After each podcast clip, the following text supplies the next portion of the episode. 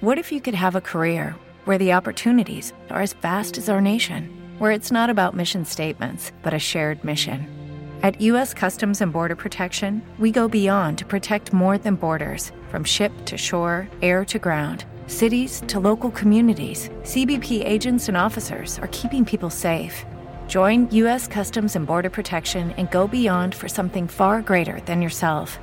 Learn more at cbp.gov/careers.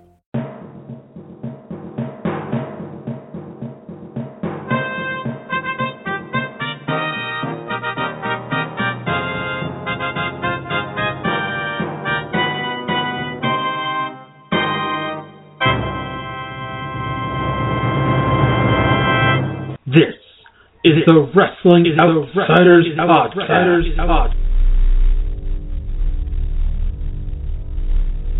Here are your hosts. Here are your hosts. Here are your Emerson Whitner. Emerson. Oh yeah! Yes! Yes! Yes! Yes!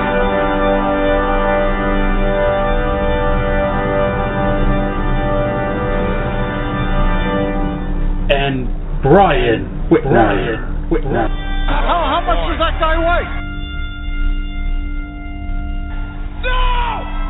No! No! No!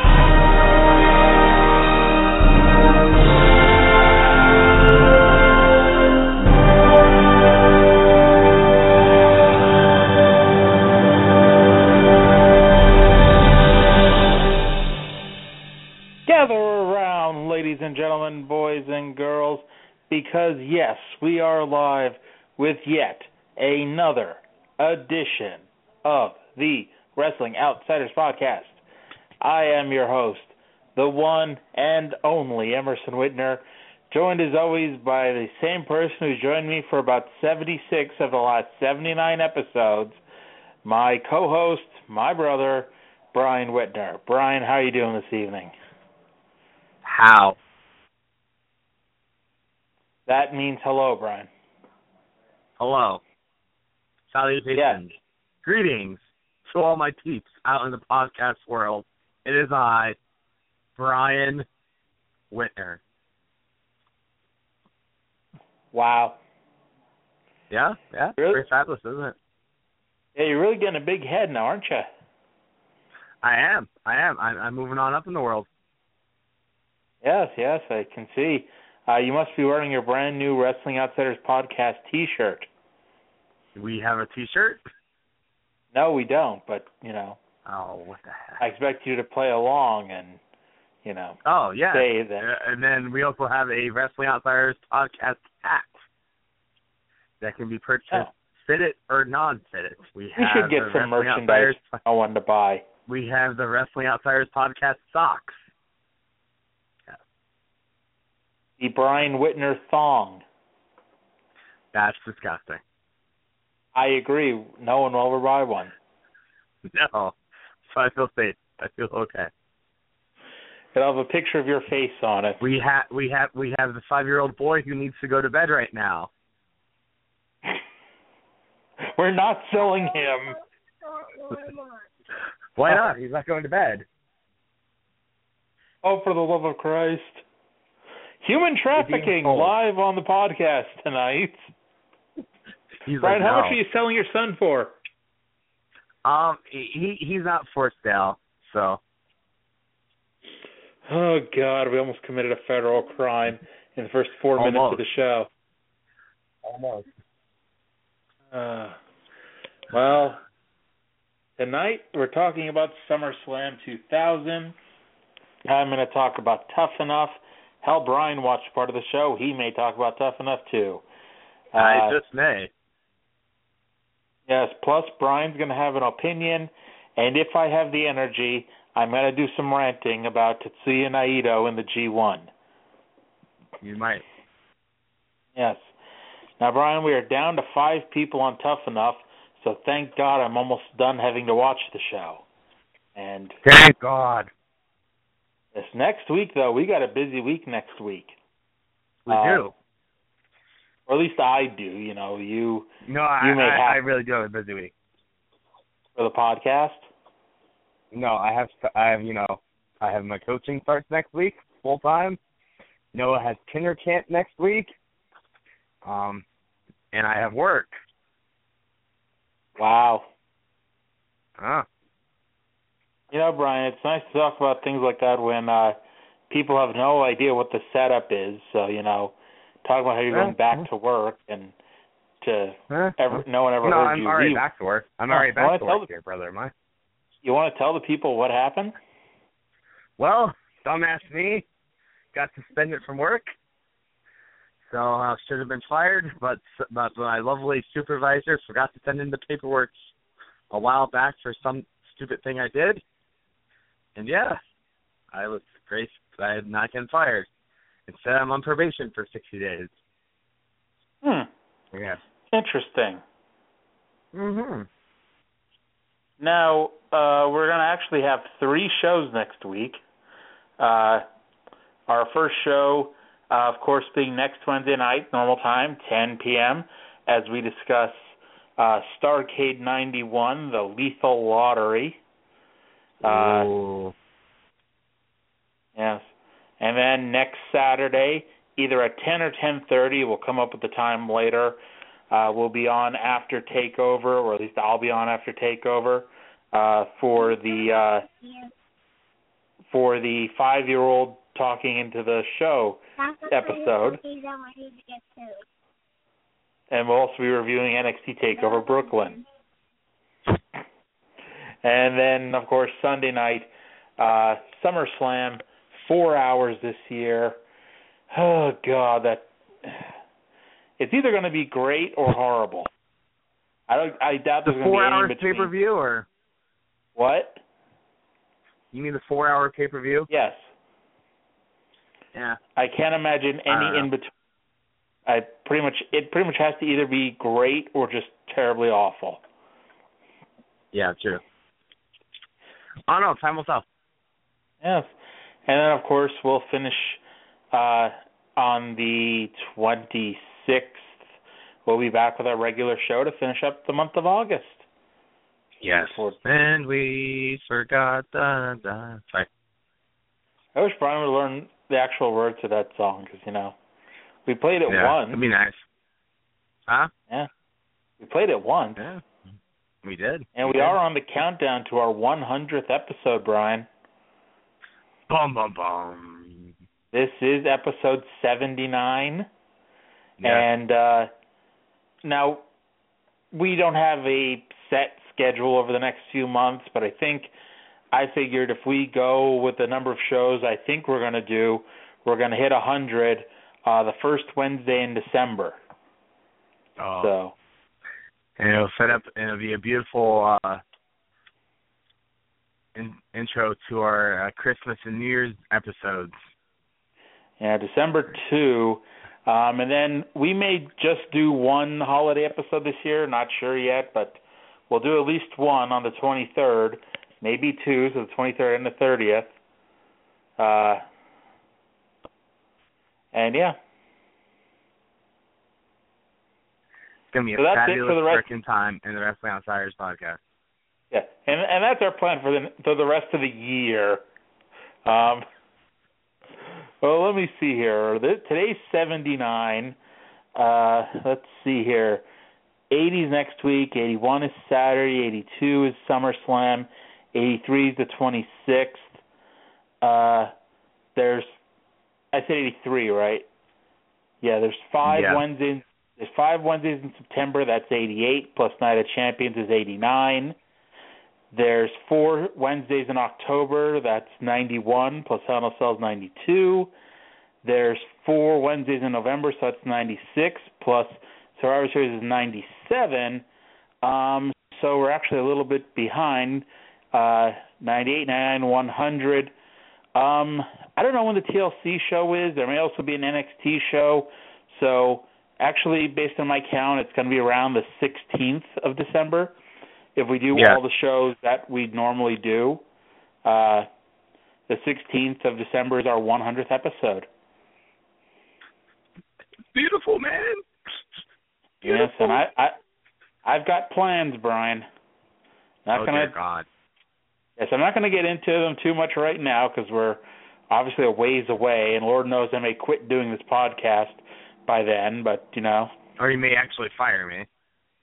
Well, if I fire you, I can still do the podcast and still reach a hundred, and then the hundredth episode, the hundredth episode will be a special appearance by former co-host Brian Whitner. Of course, of course. And I'll appear on episode 125, 150, 175, 200. No. And the list goes on. No. No, you'll you'll be lucky to appear on the two year anniversary show. Ugh, bah humbug. Yes. So I'll get thrown in at the end. Hey, yeah, hey, ten minutes the show, it's time to start talking about wrestling. Oh. For, I know record. how much you love wrestling, Brian. I do love wrestling. It is real. Brian, you got to say it. Huh? It you got to say the phrase. What? It's still real to me, damn it. Oh. It's still real to me, damn it. We need to get him on the show. Dave Willis. Who?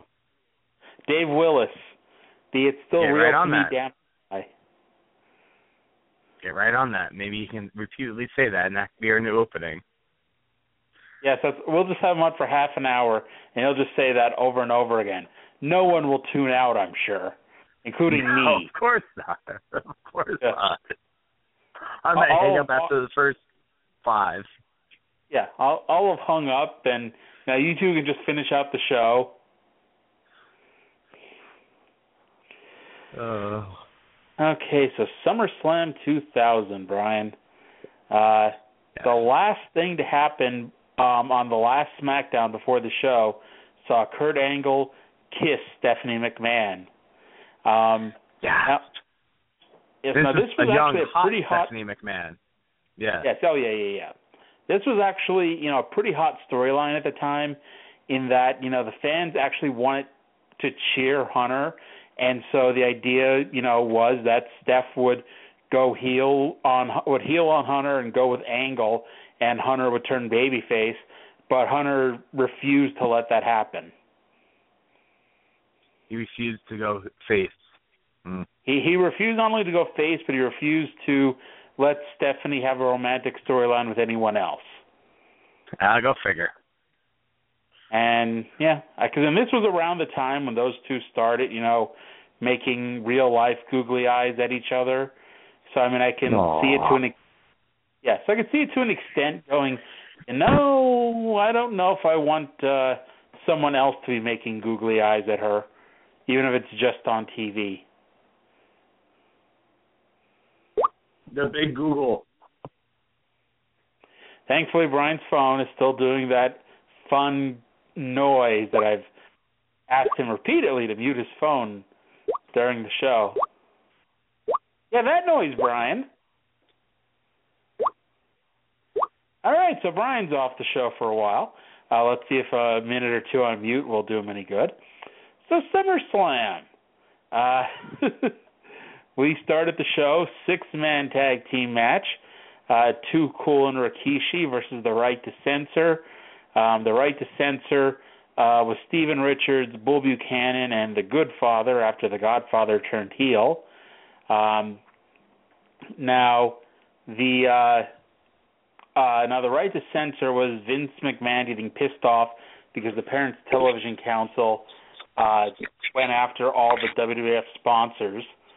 Um, and so Vince, instead of you know trying to cooperate and trying to tone down his product, went all pissy and formed his own heel group based off of it. Now Brian, who's continuing to make more noise even after I took him off mute, um, Brian, what are your memories of the RTC? Well, They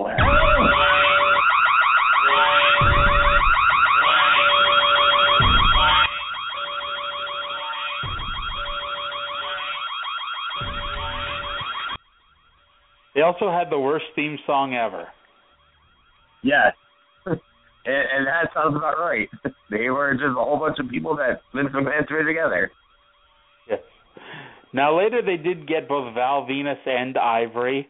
Uh, Val Venis gave up being a porn star, and Ivory gave up doing absolutely nothing because you know she was really doing nothing at the time. And yeah, they Yeah. were a faction. They were a faction for a good you know seven eight months. Um, yeah.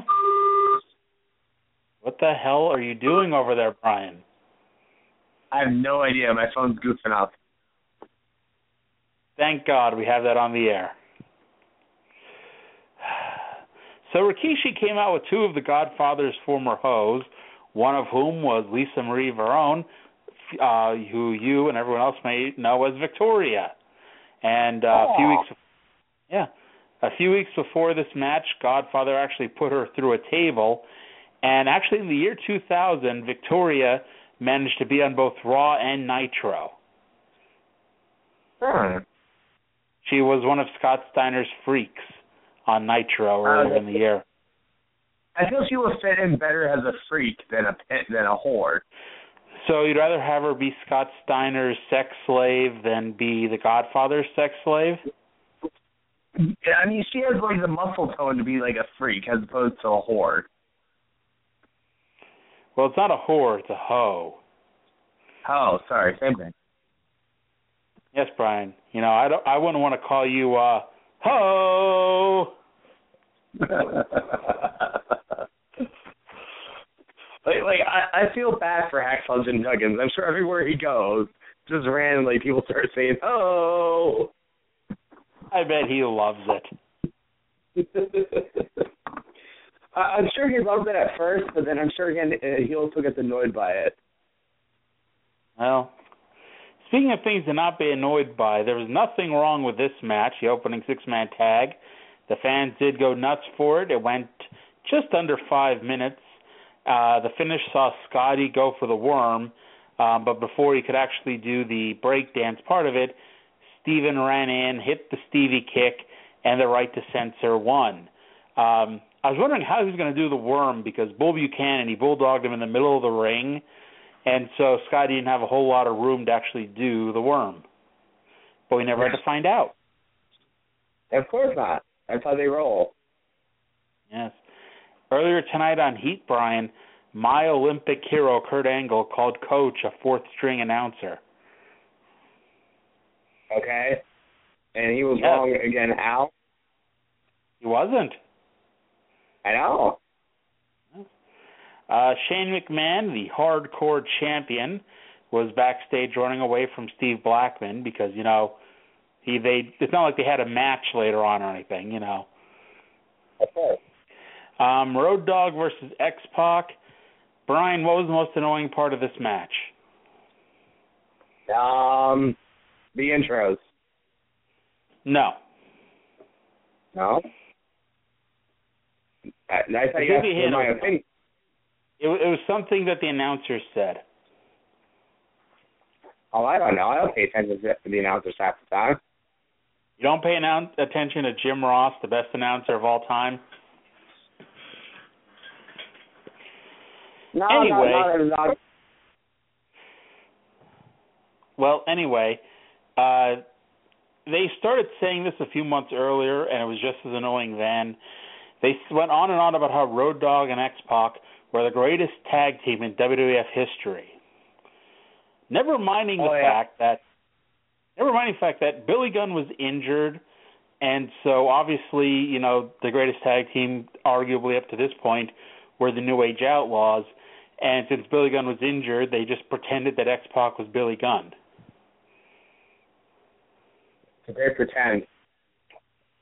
Yes.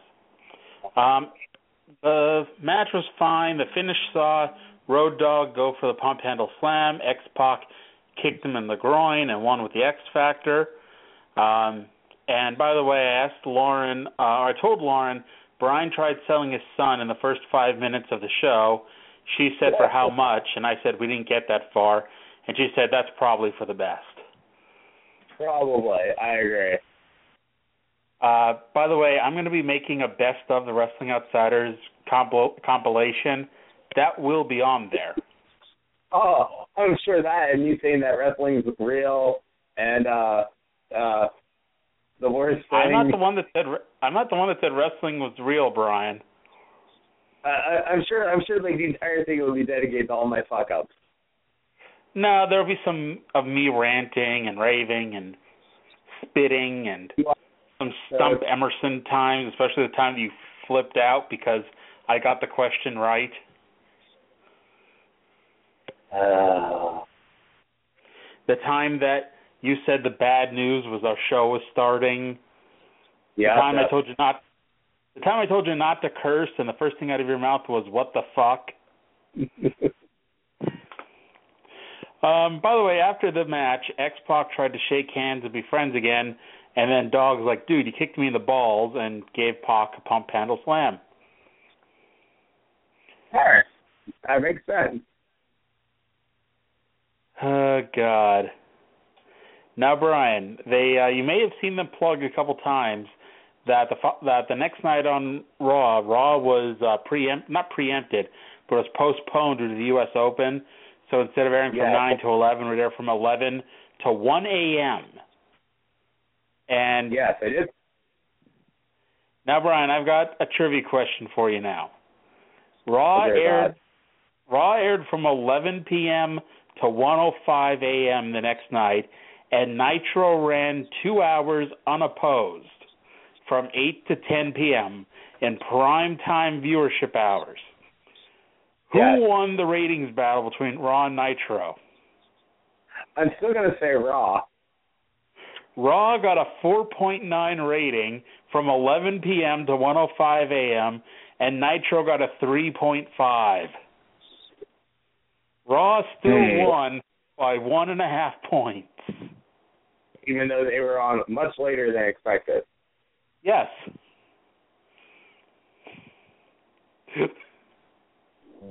That's some. That's something that would happen to TNA too.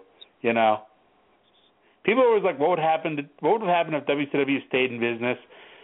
It happens every Wednesday night on Destination America. Sure. Uh, up next, now Vince Russo was out of the company for almost a year at this point, but up next was a Vince Russo specialty: Val Venis and Trish Stratus in a mixed tag team match against Eddie Guerrero and Chyna for Val Venis's Intercontinental Championship. Let let me repeat that in case you're in case you know you didn't hear me correctly. Val Venis and Trish Stratus in a mixed tag team match against Eddie Guerrero and Chyna for Val Venis's Intercontinental Championship. Yeah. Very messed up. Now, this is not the Trish Stratus that evolved into this great worker that we all remember and love. This is pussy Trish Stratus that, you know, her only offensive move was the slap. And this is Chyna, who is taller and wider than Eddie Guerrero, her partner. Yeah, which is yeah. Chyna won the match, Brian, and the Intercontinental Championship uh, by pinning Trish Stratus. So yes, Chyna won the Intercontinental title from Val Venis when she pinned Trish Stratus. It's as messed up as it sounds, folks. And I, I don't know if this is more messed up or not, but the fans didn't give two shits when Eddie Guerrero and Val Venis were in the ring. But damn, did they bust a nut when Trish and Chyna were wrestling, for lack of a better word. Of course. It's two chicks going at it, even though they even though they both suck. Well, Chyna, I remember, uh, and while we're talking about Chyna, I remember the good old days of the year 2000 when, of course, you know, we're all talking about what girls on WWE and WCW would like to bone. And, you know, Stacy Keibler, Miss Hancock was always up there on my list, and a few others like Molly Holly, etc. I remember everybody going on and on about how hot Chyna was and how sexy Chyna was. And and you know, I know it's easy to hear me say it now, but back then I did not find her attractive at all. And of course the kicker being because I didn't think Chyna was attractive, everyone called me gay. Of course. Yes. I think if I found Chyna attractive, you know, that might be more gay than not finding her attractive, Brian. Possibly, possibly. You make excellent, excellent. You have any thoughts on the match, Brian? No, not really. It was a typical intergender match. It would have been more interesting Intergender? kind of got Venus, but uh, you know, they was, were great. Uh, this was the short-term angle where Val Venis was no longer a porn star, but this was before he joined the Right to Censor, so he was just a serious wrestler. Damn it, who managed to have a manager who had giant fake breasts, but you know, still. Of course. Of course. Speaking of giant fake breasts, today when I was at work, we went swimming, and this older lady had the biggest boobs I've seen in person in a very long time. And yeah, very. I thought you were going to talk about. I thought you were going to talk about Stephanie because Stephanie was up next, even though she didn't have fake boobs at the time. No, no, I'm going back to the old lady at the pool, and a skin tight white bikini with tits the size of my head. Kind of disturbing. Well, We were calling us us teachers were calling them her own personal saluties. So yeah, it was a good time. I re- you've never met Lauren, right? No, no, I've heard you tell me stories about her. Okay, well, I Floaties. hope if you ever do, you make these these jokes to her, so then I want to tape her beating your ass. All right, but so all right, so let's uh let's take a quick break here before we move on and play some music. get off, get off this That's seat tomorrow, and that is it for us today. Okay, I don't know. uh, It, whatever it is, it's not right on the teleprompter. I don't know what that is. I've never seen that. No, there it is. We are going to do Sting, yeah. Okay, but th- now I can't read it. There's no there's no words on it. Okay. Ready? Sure. There's no words there to play us out. What does that mean? To play us out? Sting is going to do, it's a video, Sting video. What is? For credit. I don't know what that means. To play us out. What does that mean? To end the show? Yeah. Yeah. All right, go go. In five, four, three. That's tomorrow, and that is it. In five, four, three.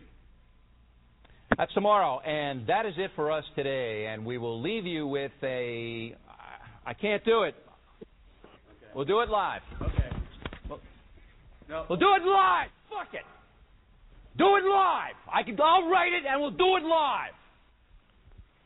Fucking thing sucks. In five, four, three. That's tomorrow, and that is it for us today. I'm Bill O'Reilly. Thanks again for watching. We'll leave you with Sting and a cut off his new album. Take it away. Uh, Bill O'Reilly. Good old Bill. We should have him on the show. Oh my God! What the hell is wrong with you? I could send you a list via email. Yes, I want you to do that. And one week, instead of talking about wrestling, we'll just read that list. Of course. Uh, I am serious. I want a list from you. And Now that sounds like that sounds like the greatest segment on in our show's history. I'm making a I'll note of it to myself. Uh, Brian's list of what's wrong with him. And I'm going to text you all week for it. All right, I'll get right on that. And then next week you will read the list of everything that's wrong with me. Yes.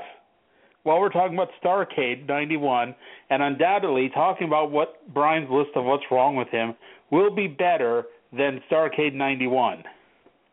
I feel very confident on that, yes. So what you're saying is that we should probably curse out Tyrus for picking such a bad episode. Yes, it, it's not Brodus Clay's fault, Brian. It's your fault. You could have picked Oh, any no. other number. Yeah, he could Brian have. Yeah. So back to SummerSlam, Stephanie and the makeup lady were backstage talking about Steph kissing Kurt, and Steph, clearly smitten, said Kurt was a good kisser. Oh, schmuck. Ah, shucks. Taz versus Jerry the King Lawler. Uh. Taz spent the whole match talking shit to JR. Uh, he'd do a move and then just stop and yell down to, to Ross. Uh, the King made his comeback after he rolled out of the way of a senton bomb by Taz. Yes, Taz, 5'7", 230 pounds, blocked me on Twitter, uh, went for a senton bomb. Uh, Lawler hit his pile driver, but Taz no sold it. The ref got bumped somehow, so Taz slapped on the choke. What was that? I said, why did he uh uh stop you from on Twitter, block you on Twitter? I'll get into that when I finish talking about the match, Brian. Oh, okay, go ahead. Taz slapped on the Tazmission. JR stood up, looked at the referee being down, and he took his glass candy jar and smashed it over Taz's giant head, and the King covered him for the win. And uh, JR cut his hand open and spent most of the rest of the show uh, having to get towels to uh, keep the bleeding down. Of course. Now, Brian, do, do you really want to hear me talk about why Taz blocked me? yes, I didn't know he blocked you. Yeah, yeah. Him and Vince Russo both have blocked me. Um, Taz for a completely different reason. Um, yeah, yeah. Um, the other day I was watching Raw from September of 2001, and it was right when Torrie Wilson started quote unquote dating to Jerry, and uh, so Stacy Keibler came up and challenged to Jerry to a match, uh, and Stacy said that she'd find someone tall, dark, and handsome to uh, wrestle to Jerry, and she found Taz, who you know, at the very least has one of those qualities. He is dark. And Yes. so of course I I went to Twitter and made a little joke about how Stacy was looking for someone tall, dark and handsome and picked Taz and well, Taz blocked me. Nah, nah, nah. Um, good job, Hardcore title match, Brian. Do you have anything to say about Taz and the. King and JR? She's hardcore. She's Who's hardcore? hardcore. Huh? Who's hardcore, Brian? Mikey. Mikey Whipwreck? Yes. He's hardcore. Someone tell me when I mentioned Mikey Whipwreck because, you know, I didn't. No, but you did say the next match is a hardcore match, so that's what set me off. Yeah, and then I asked you your thoughts on Taz, the King, and JR, and you started talking about being hardcore. Oh, I'm sorry. I thought you were. I thought you said something about the hardcore match up next. I did, and then it said unless you have something to say about the last match. Um, what? Why are we even having this match?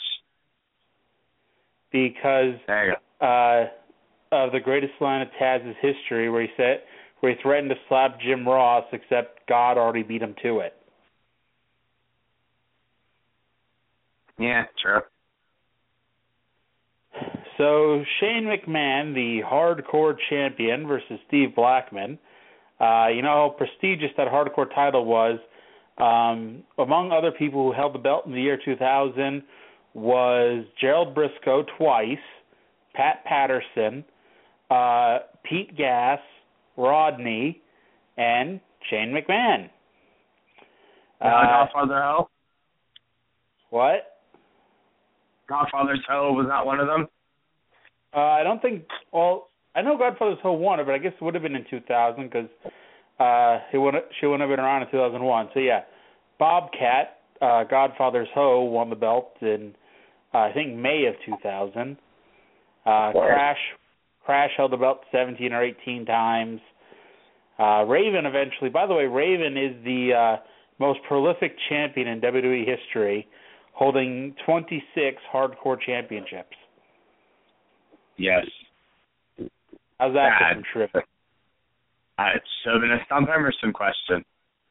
Actually, I'm confident that Cena's probably beaten that by now. So, I mean, 15 world titles plus four U.S. titles, that's 19, plus four tag titles, that's 23. And has you want anything else? I guess, I guess not. I don't think so. Cena's getting close to being the most prolific champion, but maybe Jericho if I really figured it out, but or Edge even. Yeah, maybe Edge all the tag titles. Yeah, eleven tag titles, eleven world titles, uh, at least three IC titles, a US title. Uh, that's twenty six, I think. And if he won anything else, then he is the all-time record holder. But we'll figure that out some other time because we're still talking about Shane McMahon and Steve Blackman. Blackman kicked his ass in a very entertaining match. Um, Shane spent the entire show avoiding Blackman like the plague, and now had to face him. At one point, TNA interfered. Oh wait, not not TNA, T and A, Test and Albert. Um, all three of them dragged Blackman to the stage. Blackman fought off Test and Albert, and Shane McMahon had nowhere to go, so he could he had a number of options. He could run backstage, he could run back to the ring, he could run through the crowd, he could run to a waiting car in the parking lot. Shane McMahon instead decided to climb up a giant piece of scaffolding to get away from Steve Blackman. If this was real, Brian, what was Shane's plan when he got up there? To crawl across the top of the scaffolding to get to the other side. But there wasn't anything to crawl across. It was just a giant, you know, just one giant straight pillar up and down. And I think There no everyone has I think everyone has seen Shane McMahon's bump at this point. Uh Blackman climbed after him, hit him in the back with a couple kendo sticks, and Shane took one fucking amazing bump from about a good 20 feet in the air. Yes. Yes. Like and like it just he took like a dead man's bump. He just fell flat down on his back. You know, we we see some crazy bumps in the TLC match coming up in a little bit, but this one, damn. You know, Right. uh, Mick Foley told a story in one of his books about how uh catering had closed down. There's no more food and catering, but he knew that Vince had you know steaks in his office. So Mick went into Vince's office to get a steak, and Linda's in there crying in hysterics uh, about Shane, uh, you know, if he's okay, et cetera, et cetera. And Mick, seeing the situation, could have just, you know, walked out the door and, you know, excused himself. No, he just went and got his steak out of Vince's refrigerator. Yeah. But by the way, uh, not that I think I need to point this out, but Blackman did win the match and the hardcore title. Really? Ever got? Yeah, Shane did not kick out of falling 30 feet. Hmm. It was more than thirty. No, it was it was a good 20 to 25 feet actually. Hmm. Up next, because Okay. you know, th- this show had 10 matches. By the way, Jim Ross said there was 11 matches. So when Undertaker and Kane was going on, I was trying to think who the hell was left to have another match other than the main event, and turns out nothing else was still to come except the main event. What? Jesus Christ, we're already 40 minutes into the show. Time to speed things up. Uh, two out of three falls, Benoit versus Jericho. Um, the match went 13 minutes, which, you know, meant that uh, the Stiffs completely killed the match because they do three falls in 13 minutes. Uh, it was still very good, but the Stiffs ruined it. Uh, the first two falls, they split, obviously, tapping to each other's finish. And then the final fall saw them reverse cradles and roll ups, and Benoit grabbed the ropes for the win. What'd you think of it, Brian? Not as good as their ladder match at the Royal Rumble of 2001. It was a decent two out three falls match. Well, 90 minutes into the pay per view, Triple H finally decided to show up. That's good for him. I don't know what the hell he was waiting for. No, other That's people are there all day. Hunter just like, yeah, I'll show up whenever the hell I want. You know, what if they decided to schedule the match first instead of last? You know, finish the show with Undertaker versus Kane. He he will miss his match. It would have been very sad. Exactly. Well, he got there just in time because it was time for the stunt show. Tables, ladders, and chairs. Oh my. Oh my. The first TLC match for the WWF Tag Team titles, Edge and Christian, the Hardy Boys, and the Dudley Boys. Just an amazing stunt show. The second part of their three match ladder match series that these three teams would have. Now, of course, the Hardys and Edge and Christian actually had um, at least two other ladder matches just against each other in the same period of time. Um, and then, of course, they each had a bunch of tables matches with the Dudleys. But uh, the three teams had three ladder matches, and to this day, I'm still shocked that Edge and Christian won all three ladder matches. Me too. I, I'm kind of shocked about that. Yes. I remember uh, when Edge when they announced this match, I was like, oh, you know, Edge and Christian went to WrestleMania. It's in the Hardys' neck of the woods, so you know the Hardys will probably win here, and then Edge and Christian win. And then at WrestleMania 17, when they announced TLC 2, I'm like, oh my god, it's like who who's gonna beat them now? But they won again, and it took Benoit and Jericho for someone else to finally win TLC against them. Sadly. Um, now you can argue, you know, while these ladder matches sh- uh, shortened the six men's careers, all six of them became bigger stars because of these. Oh yeah. Um, between the six of them, they won 23 different world titles. If you include the ECW title, there was 26. Um, the only one to not win any version of the world title was was brother D-Von, D-Von Dudley. Um, everyone else, you know, got something extra, but D-Von got to be the TNA TV champion, Brian. wow. I Quite know, right? Yep. Very highly Uh, uh, title. Uh, this match raised the bar from the Triangle Ladder match at WrestleMania. They built off all the crazy bumps from the first time. Uh, Jeff Hardy did a swanton from the top of the ladder, but Bubba Ray, who was the person that took it at WrestleMania, ran out of the way, and so Jeff did the swanton straight to the floor. Uh, Bubba Ray became the first person to take that bump where you know you're standing on top of the ladder and the ladder slowly gets pushed over and he takes the flying bump out of the ring through the stacked up tables bump. Lita ran down at one point.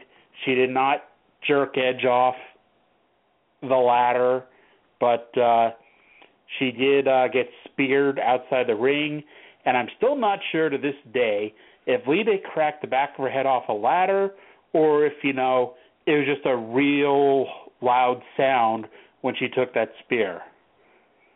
I don't know. Either. It looked like she did, but at the same time it didn't. So yeah. It's a tough call. Tough call indeed. Matt Hardy took that crazy ass. Matt Hardy took the Shane McMahon bump. You know, we're talking about Shane fell backwards off the scaffolding, only instead, Matt Hardy fell backwards off the top of the ladder through two tables at ringside, which is just as fucking crazy, by the way. Because you know he almost he almost smashed his head off the barricade too. Yeah, that, that would kind of would have sucked probably. Kind of. Kind of. Yeah, the finish, uh, after all that, the finish saw D-Von and Jeff climbing the ladder on either side. Edge and Christian pulled the ladder out from under them, so D-Von and Jeff were hanging onto the support that held the titles up. Uh, and ENC knocked them off there with ladders. They set up the giant ladder in the middle of the ring, climbed up, and retained the tag team championship. Your thoughts on this amazing stunt show, Brian? It was one hell of a stunt show. It was a lot of oohs and ahs and almost broken bodies and probably a few concussions. You know, fun stuff. They were sore the next day, needless to say. That's putting it nicely, I feel. Yes. Uh, finally, after three days, Hunter Hunter finally confronted his wife about kissing Kurt. My question is, what did they do when they went home that weekend? Did Hunter just not talk to her for three days? Did you know they just pretend it didn't happen, and then Hunter suddenly saw replays over and over again? It's like, oh fuck, what'd you do, Steph? And uh, in the back when it happened, and then all that stuff happened. So yeah. Uh, so after three days, Hunter suddenly asked his wife about kissing Kurt. Steph said they took advantage of her, and Hunter told her to stay away from Kurt. And that led us to the stink face match between the cat and Terry. Now, actually, when I wrote this down, I wrote the cat versus Perry Saturn, um, which is much funnier than the cat versus Terry. That would have been um, absolutely horrible. Al Snow was inexplicably in the cat's corner. Uh, Perry was in Terry's corner. Um, at WrestleMania 2000, these two were actually the ones that went out after the Triangle Ladder match, and now they follow TLC 1. Sadly, the cat was fired before they could do the same match at WrestleMania 17. Now, despite having three children, Brian has apparently never seen a naked woman because this was his favorite match. So, Brian, tell me why this was your favorite match. Emerson, I was very sarcastic when I mentioned this. No, you actually didn't. You just said, uh, "Oh, so the the stink face match was my favorite match." Uh, yeah, you never said. When I, you never said anything about sarcasm. Um, and so the whole point of this match was to see two attractive women in bikinis trying to stick their face in uh or trying to stick their ass in their opponent's face. Personally, That's Brian, yeah, personally I I think I would have tried to forfeit the match. What about you? I feel the same way. I definitely would have tried to do the same thing, Emerson. Yes.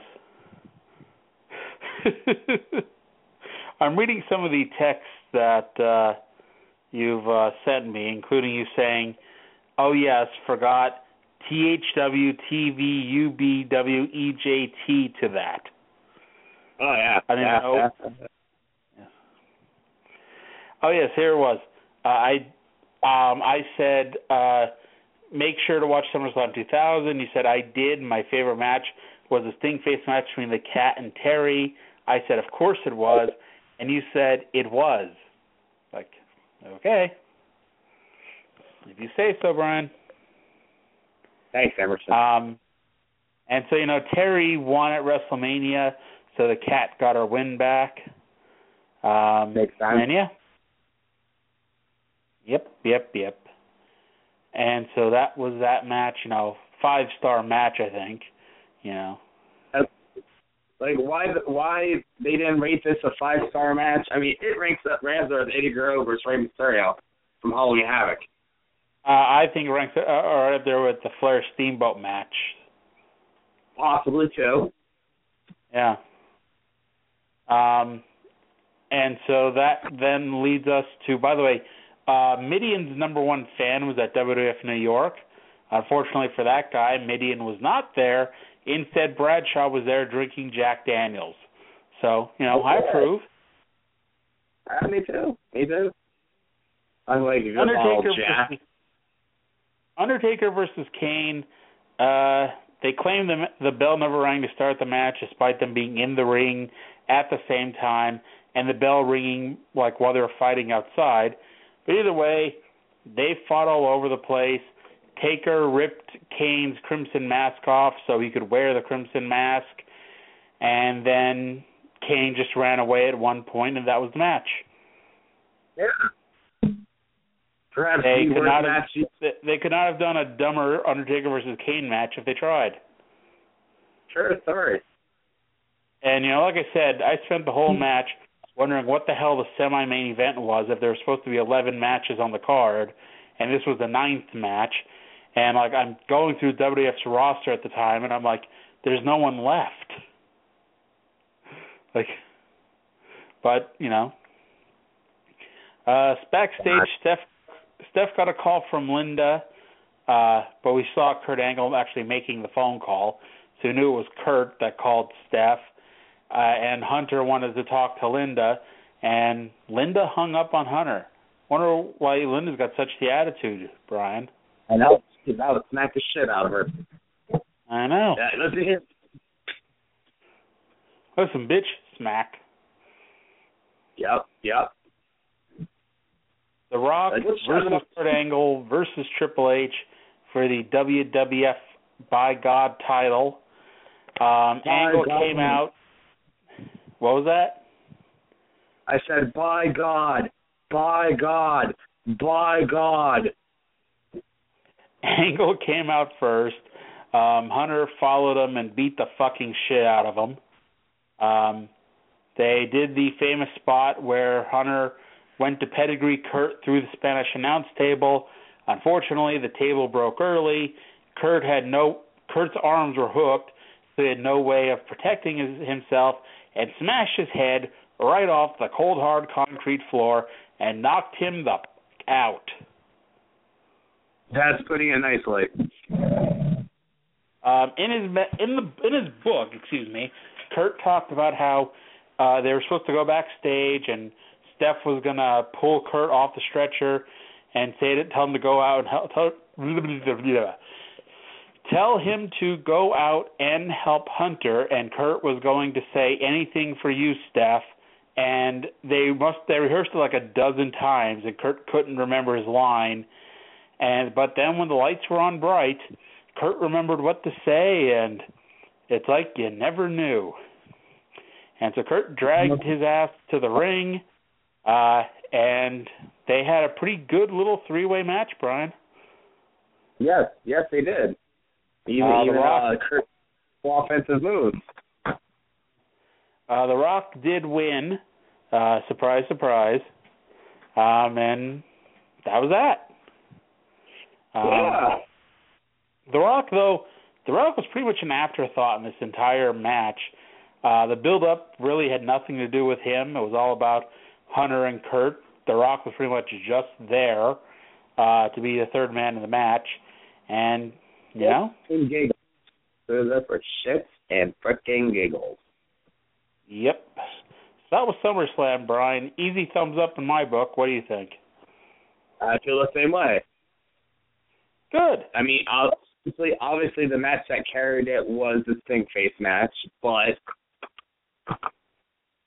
I mean, coming in a close second would have to be uh, Taz versus Jerry Lawler. Well, don't forget the right to censor. No, that that was that was that was down on the list.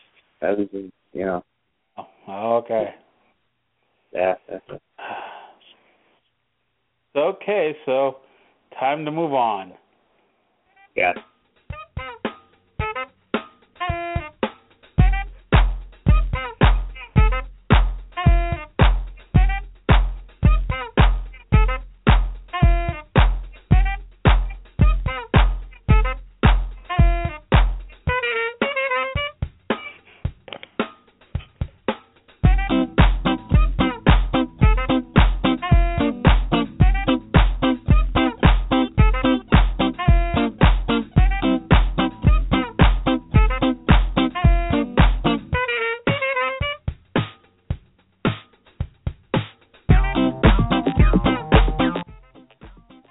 Derpy music is playing, Brian. You know that only means one thing. It's time for Brian to delve into his brain, and this the one time a week when I ask Brian for his opinion on something. Because yes, it's time for Brian's opinion. Brian, you know I tell you to prepare for this every single week, and every Yes, single week, every single week you manage to disappoint me, Brian. But I'm very sorry. I even went out of my way to get you some theme music for this segment. But you did. You did. Here we go, Brian. I always pull up the timer to see, you know, how long uh, these segments are going to go. So let's hear it, Brian. What's my record? Uh, 23 seconds. Yes. So, Brian, let's see if you can break that. What, pray tell, Brian, is your opinion this week? um,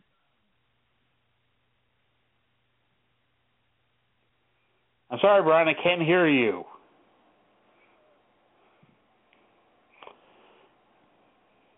Is Brian just muting himself, or you know? Wow, Brian. How many seconds is that? How many seconds is that? It doesn't count. You have to actually this say something. This is bullshit. You have to actually say something right. You can't just sit there in oh. And count that has the segment. Let's go. Okay, okay. Now, now, arguably, Emerson, the most the most famous Raw segment of all time is Stone Cold Steve Austin's beer truck. Am I wrong to assume that? It's your opinion. Go on. Okay, okay. It's about a couple years after that, WWE tried to redo it with Kurt Angle's milk truck. Correct. Yes. Okay, so my, my this this is my opinion for the week. This is wrestling, somewhat wrestling related. Okay, so you have a milk truck. Now, what cookie's slogan is America's is milk's favorite cookie? I don't know. Oreos. Yes, Oreos. Thank you very much. Did you know that there's over 30 different flavors of Oreos? That doesn't count. It's milk. it is. I mean, I mean, if if if the uh the invasion, what were they called? Uh, ECW, WCW. If they had lots of cookies when Kurt Angle was giving them a milk bath, they would have had a very nice dessert. They that they could have had such count. flavors as they could have had such flavors as caramel apple or it still doesn't count. Heads or tails banana split. Really doesn't count. It's, wrestling related. no, it's not. How's it not wrestling related? It's about the milk truck. It's about milk and time travel because you want people from 2001 to eat cookies that didn't come out to 2015. So, No, actually, 2015. Actually, 2015 brought you the flavors of s'mores, red velvet, and ladies and gentlemen, the newest one, brownie batter, which I just had a couple before we went on air, and they're not too bad. Brian, I give them I've a got thumbs up. Brian, I've got all night. Wrestling I opinion. know you do it, dear brother. Wrestling brother. opinion. Now. There is no there is no such thing as a wrestling opinion, dear brother of mine. Yes, there is, Brian. We have an entire podcast full of my opinions. It is not. I throw in my five cents. It's not even five cents. There's a reason why I do this segment because you never say anything. Let's go. I say a lot of stuff. I say a I lot of want- stuff. I'm a very wise individual. I want an opinion now. Okay, my opinion is they are underutilizing Samoa Joe.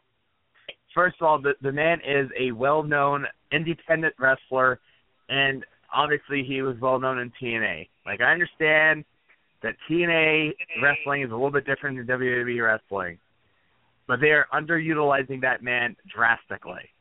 Like leave him on NXT for like a couple weeks, and then put him back up to the main roster. I mean, look at Kevin Owens. He spent how many months in NXT?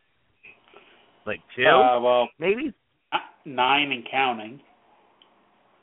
Okay, okay. Before he got bumped up to WWE roster, before he started making an appearance on WWE roster, Five.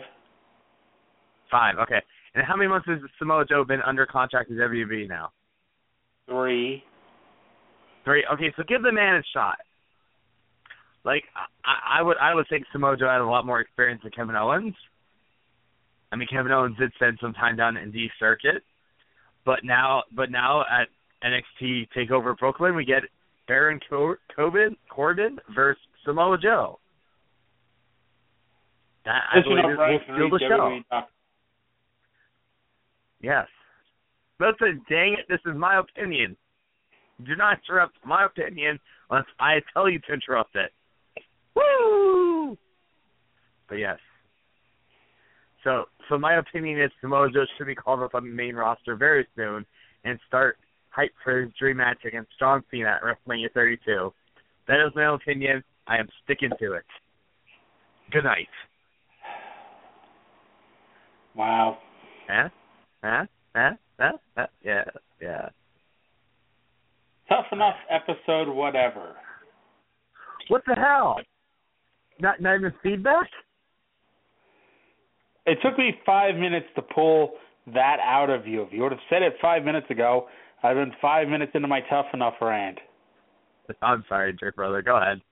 Go with your rant. God. Tough enough episode number whatever. Paige told Josh not to fuck up and gave and gave Sarah more shit, while Miz started the "We Hate ZZ" portion of the show early. Uh, we went back to last week, where after the show they all went back to the bunkers, and Chris Jericho had somehow left the arena at the same time they did, and not only beat them there, but got pizza on the way. Of course, makes sense. Amanda's already starting shit on both ZZ and Sarah. ZZ took offense to Amanda insinuating that it's not important to just connect with the audience. Um, Jericho led to my uh, the most disappointing segment of this season of Tough Enough when Jericho asked each of them what their favorite match was, and sadly, no one said Melina versus Alicia Fox. Uh, oh, that would have been automatic victory for whoever said it. Um, but you know, the the oldest match anyone mentioned though was Trish versus Lita from like ten years ago. Um, Go figure. Unfortunately, they did not show the greatest challenge of all time, the Outdrink Jericho challenge. Um, but it looks like Tanner was the only person to compete in that challenge because oh boy was that boy hung over the next morning. Um, everyone was just being dicks to Tanner for being hung over. We then got a real challenge. Now, approximately once every two weeks on Tough Enough, uh, they do some wrestling training, and this week they did some wrestling training. That's uh, good. Yeah.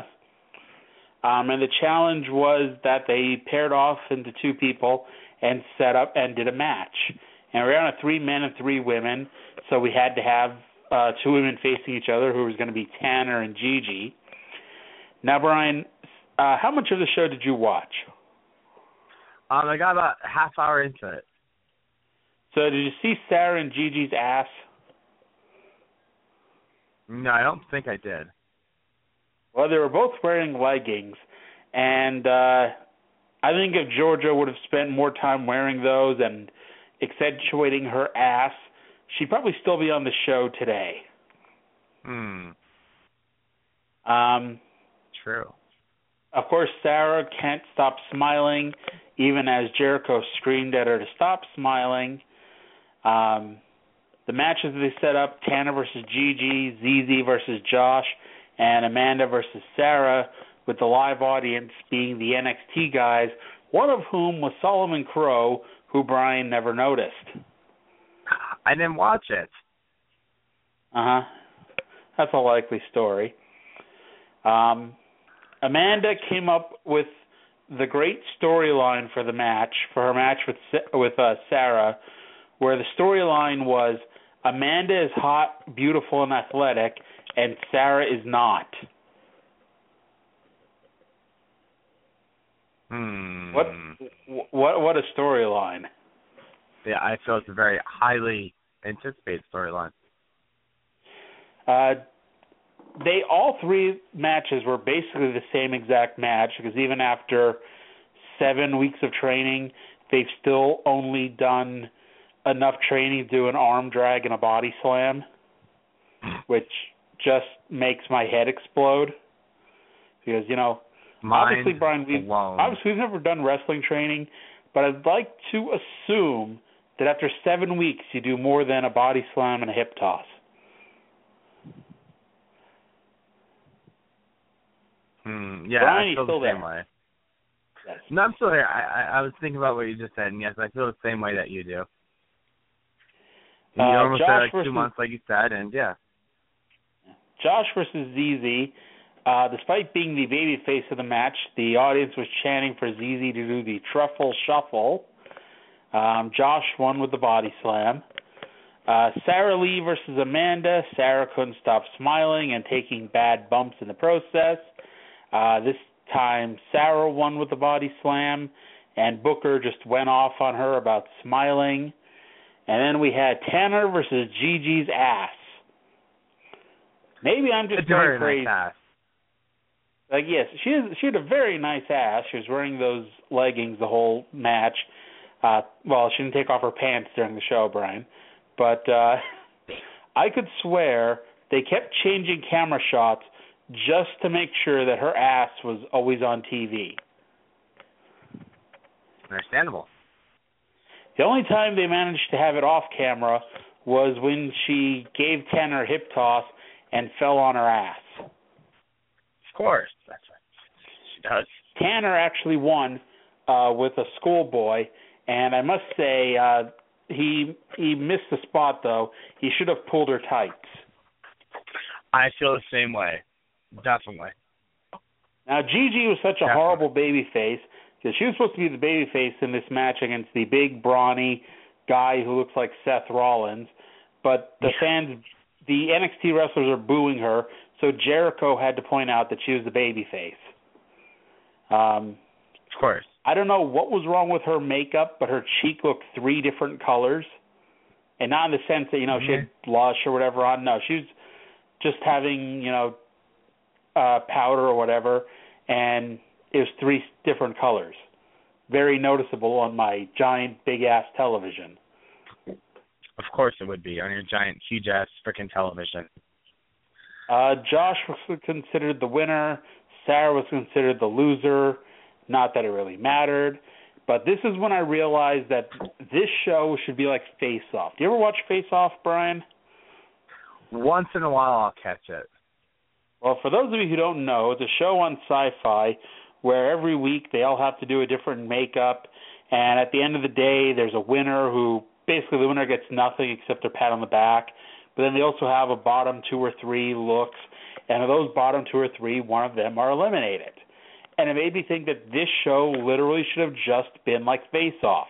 Every week they're paired off uh, to two people.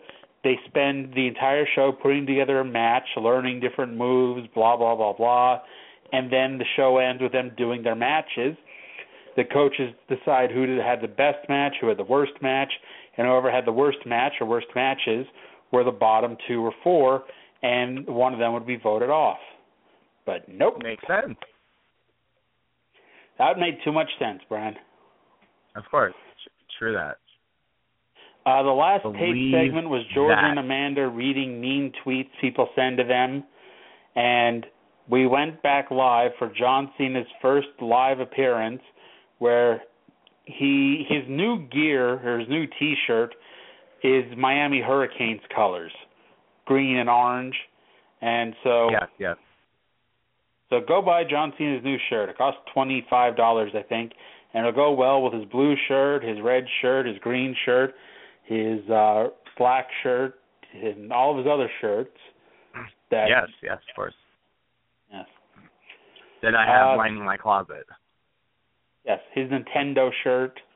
That when I so I, I sold that on eBay and got like thirty five dollars for it. Nice. I'm still shocked to this day.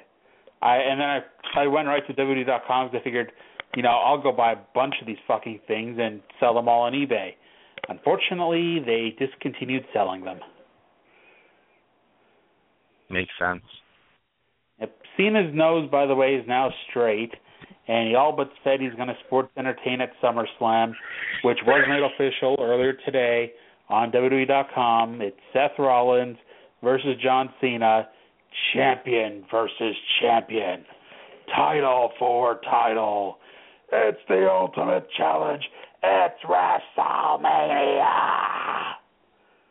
Not Actually- quite, Emerson, but close. It's a semi-main event on SummerSlam. Yes.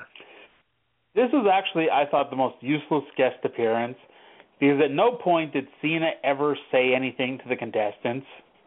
It was No. just, hey, look, John Cena's here and his nose is straight. Ooh. Ah. oh, that's why We have a show to get to. Yeah. Yep. Uh, Miz pointed out that Tanner had no personality in the match. Tanner said that he did exactly what the coach told him to do, and Miz told him off about that. I would like to point out that I don't know if it was last week, but it was recently. Paige yelled at someone because they were selling uh, during one of the moves, and that's not what Billy Gunn told them to do. So someone else got yelled at for not for not listening to Billy Gunn by selling, and now Tanner got yelled at because he did listen to the coach. You win some, you lose Um, some. Yeah, please everyone. Yes, Daniel Bryan, the nicest guy in the world, pointed out that Georgia was not playing face like she's supposed to, and that Jericho had to tell the audience that she's babyface. The bottom three were Tanner, Sarah, and Gigi, and as soon as they announced that, I knew Gigi was gone uh, because Sarah always gets a shit ton of votes, and Tanner, you know, wasn't going to get kicked off. Um, Sarah or Gigi pretty much knew it was her because uh, when she did her uh, babyface time to try to get votes, she talked about she has no regrets even if she's voted off tonight, and of course, she got voted off. Gigi, your Uh, time is up here in the top left house. I- I- Hall of Fame. Sorry. I did laugh. Renee Young was talking about how last week they got a record-breaking number of votes, which coincides Yeah. with their record-breaking bad ratings.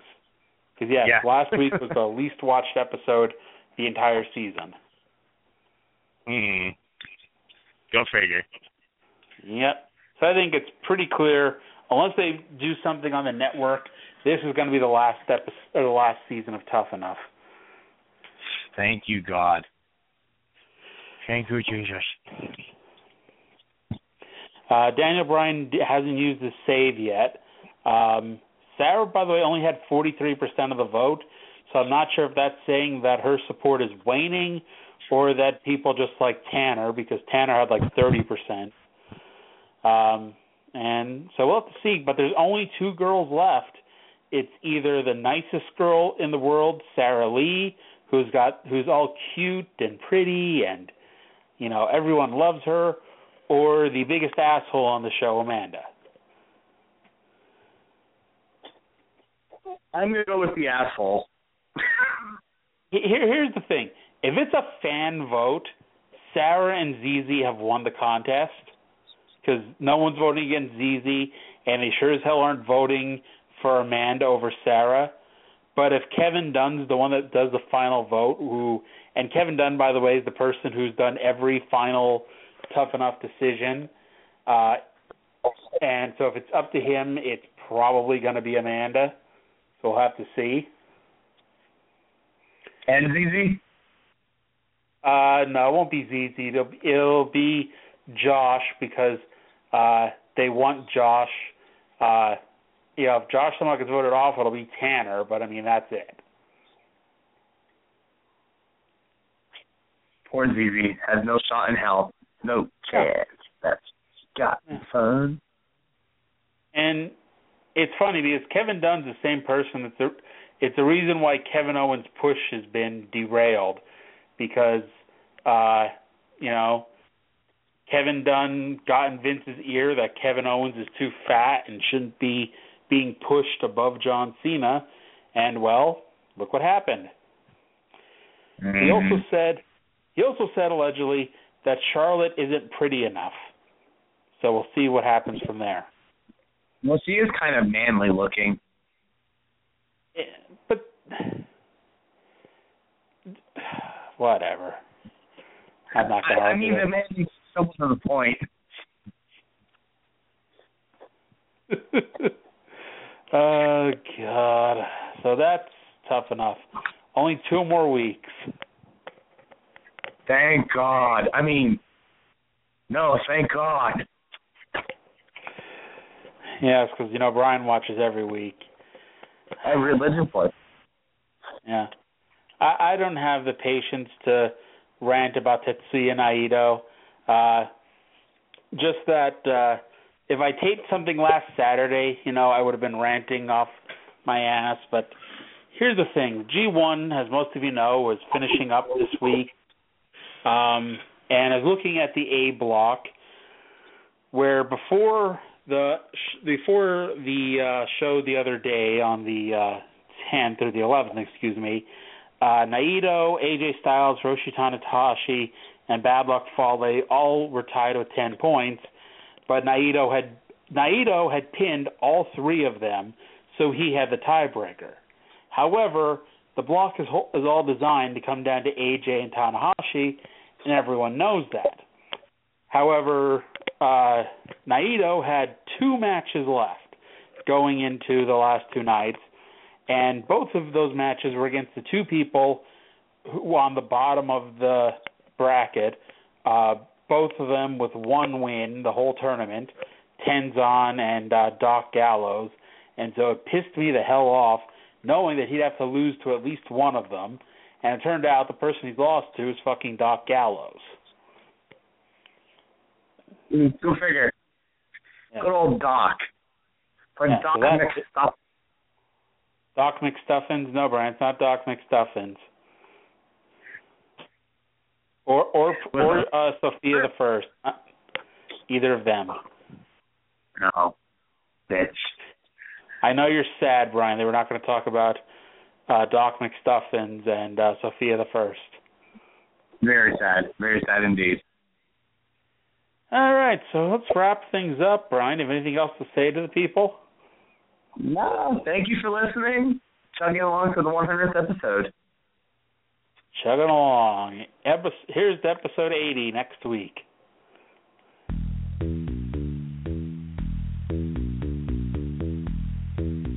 So long. Goodbye. Brian Bye. sucks.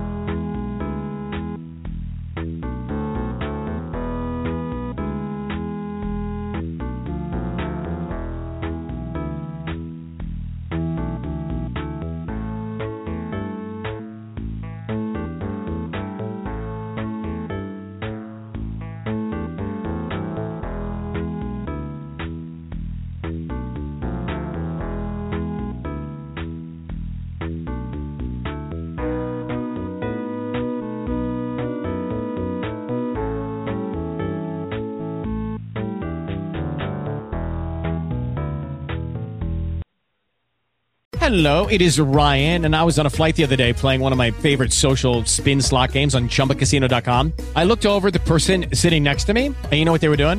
They were also playing Chumba Casino. Coincidence? I think not. Everybody's loving having fun with it. Chumba Casino is home to hundreds of casino style games that you can play for free anytime, anywhere even at 30,000 feet. So sign up now at ChumbaCasino.com to claim your free welcome bonus. That's ChumbaCasino.com and live the Chumba life. No purchase necessary. VGW Group. Void were prohibited by law. See terms and conditions. 18 plus. Okay, round two. Name something that's not boring. A laundry? Ooh, a book club. Computer solitaire, huh? Ah, sorry, we were looking for Chumba Casino. That's right. ChumbaCasino.com has over 100 casino style games. Join today and play for free for your chance to redeem some serious prizes. ChumbaCasino.com. No purchase necessary. Were prohibited by law. 18 plus. Terms and conditions apply. See website for details.